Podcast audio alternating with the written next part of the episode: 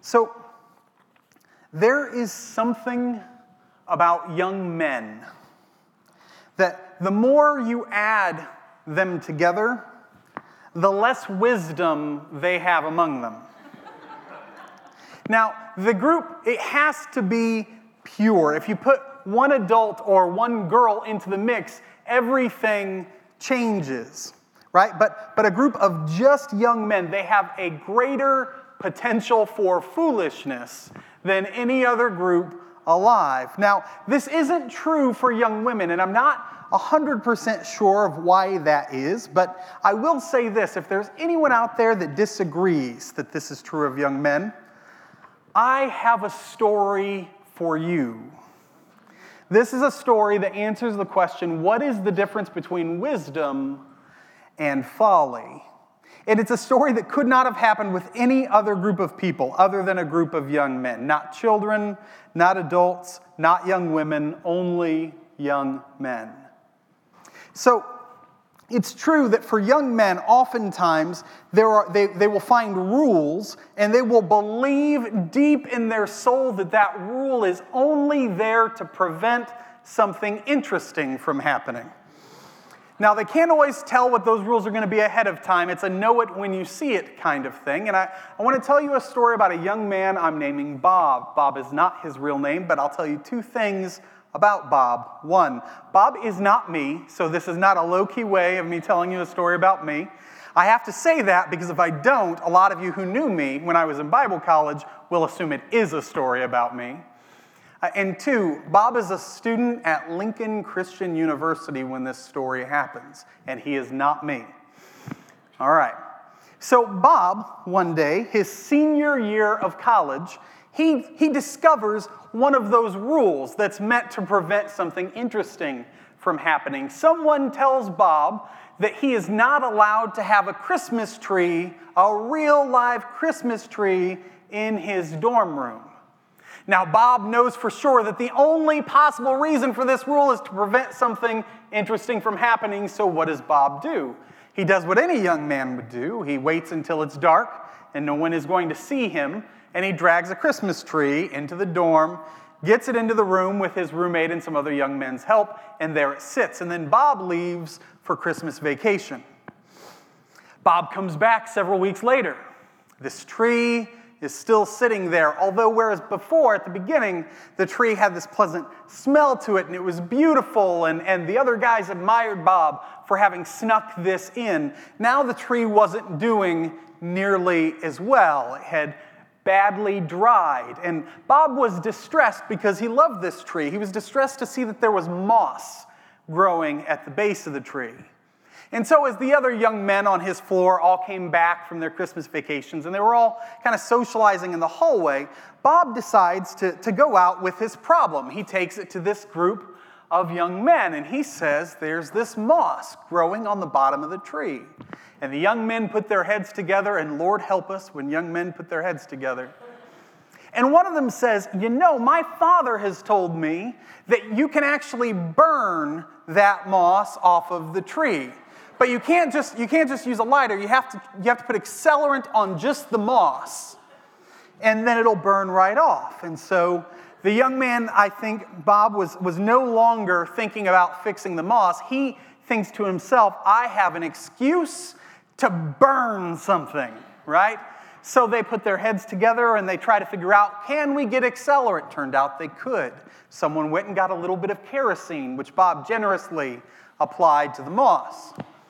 Do we have a lighter? Turns out they did. Nobody knows why, but they had a lighter as well. So Bob gets prepared to do this, and the young men crowd into his room. I mean, they pack in tight. They all want to see what's about to happen. And all of them look on excitedly as Bob takes the lighter and he puts it to the tree. And to Bob's credit, the moss did burn away. But as happens when you light a dry tree on fire, especially with accelerant, so did the tree. It went up very quickly. And all of these young men who had packed into that room now had to get out very, very quickly. The smoke damage was so bad that everything for each room, three or four rooms down from that one, was ruined. Clothes, books, electronics, everything is done. The smoke was that bad. So the firemen come and they take care of the tree, and then the police come. And can you guess the conundrum the police had to work out? Is this arson? Because for this not to be arson, Bob and his comrades would have to convince the police that he, a senior in college, because Lincoln only produces the best and the brightest, he, a senior in college, did not know that if he put accelerant on a dry tree and lit it on fire, that it would burn.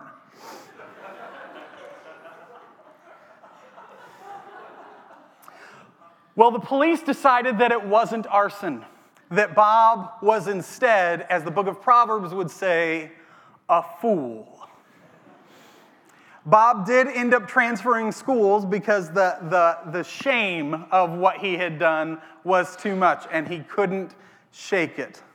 But, but wisdom is see, being one of these young men, seeing what's about to happen and saying, wait a second.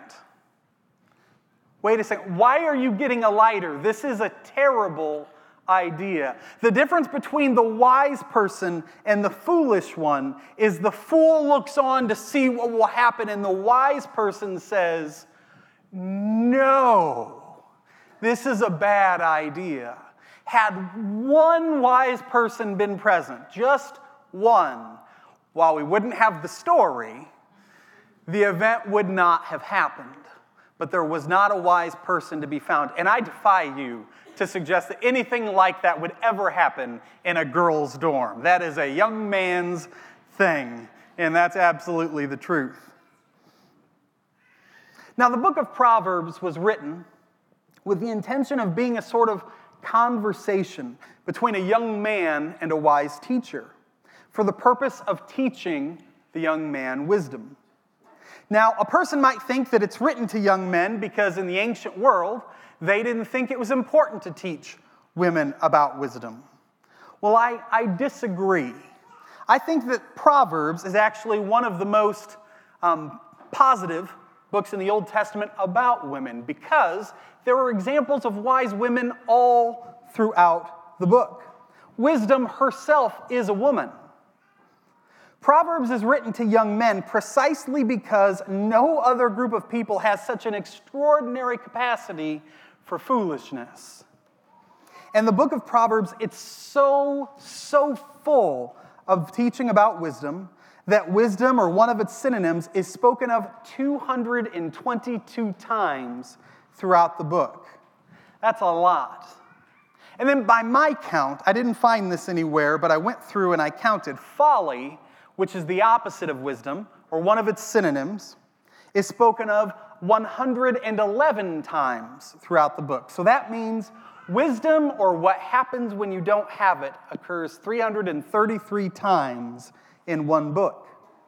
Now, there's nothing there other than it's a little interesting, right? I, I, think it was probably on purpose, but the number doesn't mean anything other than this. If you want wisdom, this is the place to get it. And hear me, you should want wisdom. In fact, the book of Proverbs in chapter 4, verse 7, it says that the way you know if someone is wise is if they work hard to get wisdom. Now, we're in this series on wisdom, and we're going to be spending the next several weeks in the book of Proverbs, looking through some of the themes, some of the specific proverbs inside of the book. But all of them come down to this you need to get wisdom. And this isn't a thing that stops at any point. A person doesn't arrive at wisdom. A person doesn't come to the place where they no longer need to grow. This is a process that begins and lasts over our entire lives. And there will be times in your life that you are the wise person. And forgive me, there will be times in your life where you are the fool. The goal of growing in wisdom is to increase the number of times that you are the wise person and diminish the number of times that you are the fool. So, if we were having a conversation with a wise teacher, like the book of Proverbs is made to be, a good question that we might ask would be what exactly is wisdom? Well, we've told a story that illustrates it, I think, pretty well at the beginning of service today, but, but there's actually a word in the Old Testament that's, that's translated as wisdom almost every time it's there. And it's this word, chokmah. And I thought that was so fun, I thought I'd say it and have you repeat it after me. So everyone repeat chokmah. That's the Hebrew word for wisdom. It actually specifically means something like skill at life. It, it means something like being good at navigating through the world. Or you could think of it this way, and the way we're going to define it for this series wisdom in the Bible means living well. Wisdom means living well. And so, with that in mind, we're going to look at our passage this morning. Please turn in your Bibles with me to Proverbs chapter 9, verses 10 to 12, or you can follow with me on the screen. Proverbs 9, 10 to 12. The fear of the Lord is the beginning of wisdom, and knowledge of the Holy One is understanding. For through wisdom your days will be many, and years will be added to your life. If you are wise, your wisdom will reward you. If you are a mocker, you alone will suffer. So I want to zero in for a few moments on this phrase at the beginning of verse 10 the fear of the Lord. I, I, spent some time thinking over the past few weeks of the best way to describe this in a way that would connect and make sense to us today. A lot of the times we think of fear of the Lord being in the way that a child fears their, their parents, right? They, they love and trust their parents, but they know if they disobey, then bad things will happen. And while I don't think that's a terrible way to look at it, I think there's a better one for us here today. And I want to say this the best way to think about the fear of the Lord is to think about remembering that Jesus is real. Jesus is real. You see, sometimes we can trick ourselves or fall into a trap of allowing God to become an afterthought. We may believe that He exists, but He stays somewhere in the background. And if we allow our faith to go that way, then we might we'll believe that we, something like we need to be a good person we need to go to church on Sundays and behave the rest of the week, and, and we'll be fine. But if Jesus is real, then none of that works. That doesn't track. That's not what Christian faith is about. Because if Jesus is real, then every single thing in our life is different because of it. If Jesus is real, it changes the way that we make decisions. You see, if, if, if, if he's not, then I decide what I want based on what will benefit me most, right? What will, what will get me the things I want most. But if Jesus is real, and I believe that he is, then he becomes the center and the focus of life instead of me. And so instead of me deciding what I'm going to do with my life based on what I want or what will get me the most of what I want, I ask Him. I look to the ways that He's called and gifted me, and I follow. Instead of me deciding how I'm going to spend my money or give away my time based on what will make me happiest, I ask the question what has the Lord called me to do? Where does He want these dollars to go? Who does He want me to give my time and my labor and my effort to?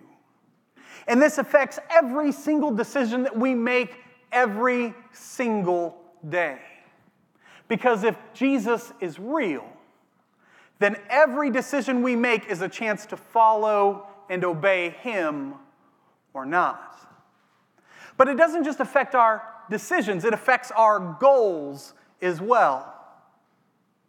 You see, instead of my life being about pursuing the American dream, instead of my, my relationships with people about being simply something to make me feel good or to support them, I ask the question what is the Lord at, up to in the midst of us? How does He want me to encourage them? Is there a way He needs me to confront or wants me to confront them? Has He called me to say something to them? The goals I have in my relationships, the goals I have in my pursuits change completely. And that's because my priorities change. In the, the book, The Purpose Driven Life, that was all the rage a number of years ago, I'll never forget Rick Warren, the author of that book. It was not a book I loved through and through, but the first line in it said, It's not about you. And see, that's exactly the truth if Jesus is real. Because instead of me living my life for the next 70 or 80 years, because that's all that I'm likely to have, and so instead of me living wanting to fill those with as much as makes sense to fill them with for 70 or 80 years, if Jesus is real, then that means I will live forever. Millions upon millions of years into the future. And my priorities can't be about spending those 70 or 80 years, this blip at the beginning of my life, in a specific way. Instead, my priorities must be to follow Him as He leads me to live in such a way that will make the millions upon millions of years that I'm going to live as close to Him as possible. If Jesus is real, every single thing about our life changes. So when you read that phrase, the fear of the Lord, I want you to remember this phrase Jesus is real. Jesus is real. Now, to do all of that well, to make our decisions and our goals and our priorities the way He wants us to, Jesus tells us that we need wisdom. Matthew 10 16 says this Behold, I'm sending you out as sheep in the midst of wolves. So be wise as serpents and innocent as doves. If we're going to do be able to serve him well, if we're going to be able to follow him closely, if we're going to be able to live our lives the way he's called us to, we need wisdom. We need to be able to live well. So, back to our passage for today, Proverbs 9. I want to read those last two verses, verses 11 and 12. For through wisdom your days will be many, and years will be added to your life. If you are wise, your wisdom will reward you. If you are a mocker, you alone will suffer. Now, that, that, that set of verses might lead us to believe that we have this promise that as long as we, we, we live well and we live wisely, then everything in our life is going to be easy. And that's not the case. You see, the book of Proverbs doesn't deal in promises, it deals in general truths. We can't just memorize the book of Proverbs and think that that means we've learned what it means to be wise, what it means to live well. Memorizing the book of Proverbs would be a pretty good start. And if anyone here does it, I will take you out to lunch or dinner and want to hear all about what the Lord has said to you in the midst of it. But that's not how wisdom works. These aren't promises from God. But the book of Proverbs is full of general truths, and those general truths apply most of the time. And what wisdom is, is the process of taking them in and learning the time that they apply and the times that they don't. It's learning how to figure out are you the one in the conversation that needs to listen, or are you the one in the conversation that needs to speak? It's learning to figure out is the harsh word I want to give a rebuke they need to hear, or is it just folly that's going to stir up anger? Is this a time for me to be self controlled, or have I given way to cowardice? Wisdom is learning the difference in the midst of every single one of those decisions. Wisdom is learning do I take the new job or do I stay at the one I'm already at? What has the Lord called me to? Wisdom is the discernment to realize this is me speaking, not the Lord, or this is the Lord calling, not just me. Wisdom is the difference of taking this person's advice and rejecting this person's advice because you hear the truth that the Lord is speaking in one and not the other. Wisdom is something that we grow into, it's something we struggle and we wrestle for. And there are people here, let me say, that are very, very wise. But there are no people here that do not still need to grow as the Lord calls us to in wisdom to live well. And you want to know how to live well. You want to have skill at life. And here's why. Imagine skill about something else. Let's talk about painting. Now, let's imagine that you're going to paint your house. And you have no idea whether or not you are good or not at painting. I was going to get there a second or later, but that's okay. Let's say you're not very good at painting. Let's say you're low on skill in painting. Are you likely to do it well or are you likely to make a mess? And do you want to live in a mess you've created because you lack skill in painting?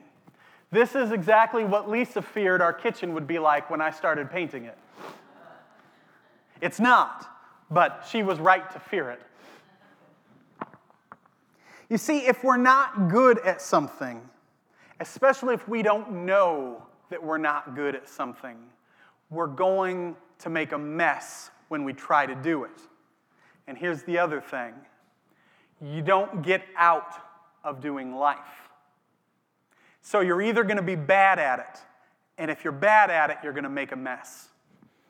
You're going to make a mess that's going to affect the people around you.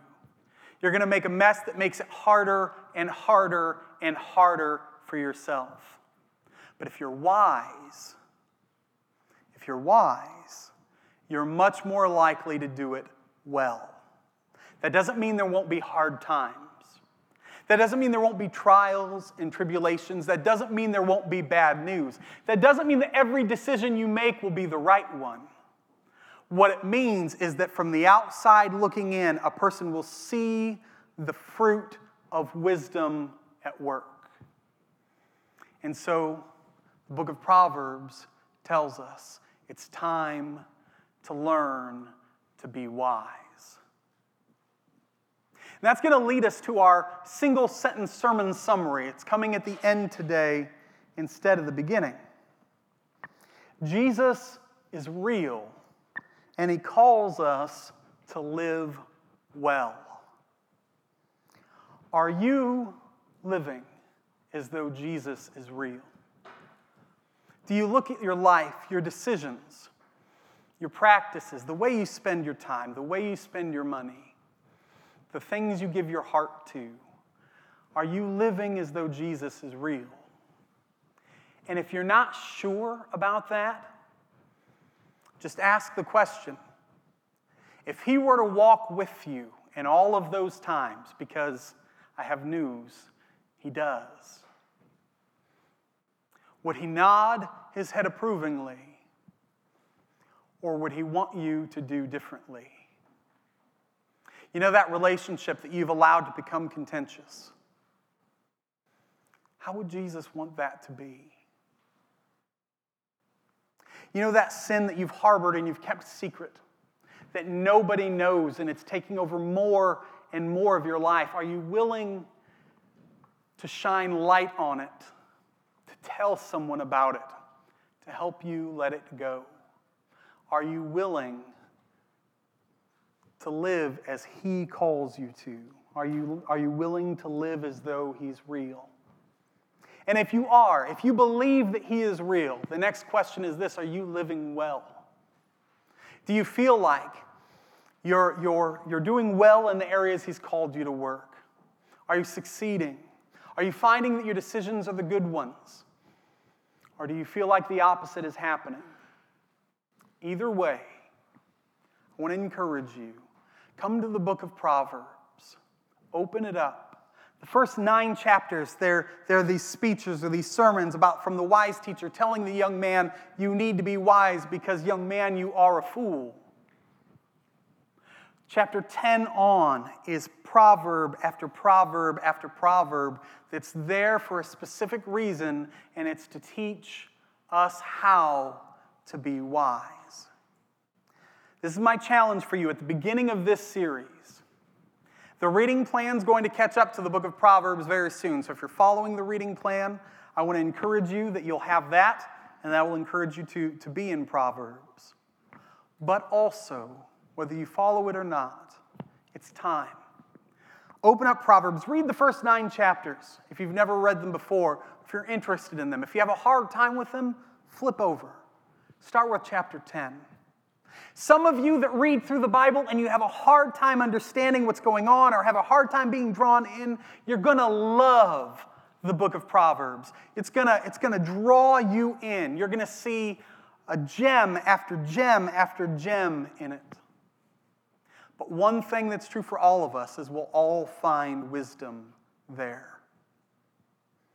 So, my challenge for you as we go through as we talk about what folly is next week, as we talk about wise words, as we talk about righteousness, as we talk about all these things from the book of Proverbs over the next several weeks, I give you this challenge today. One, start living like Jesus is real.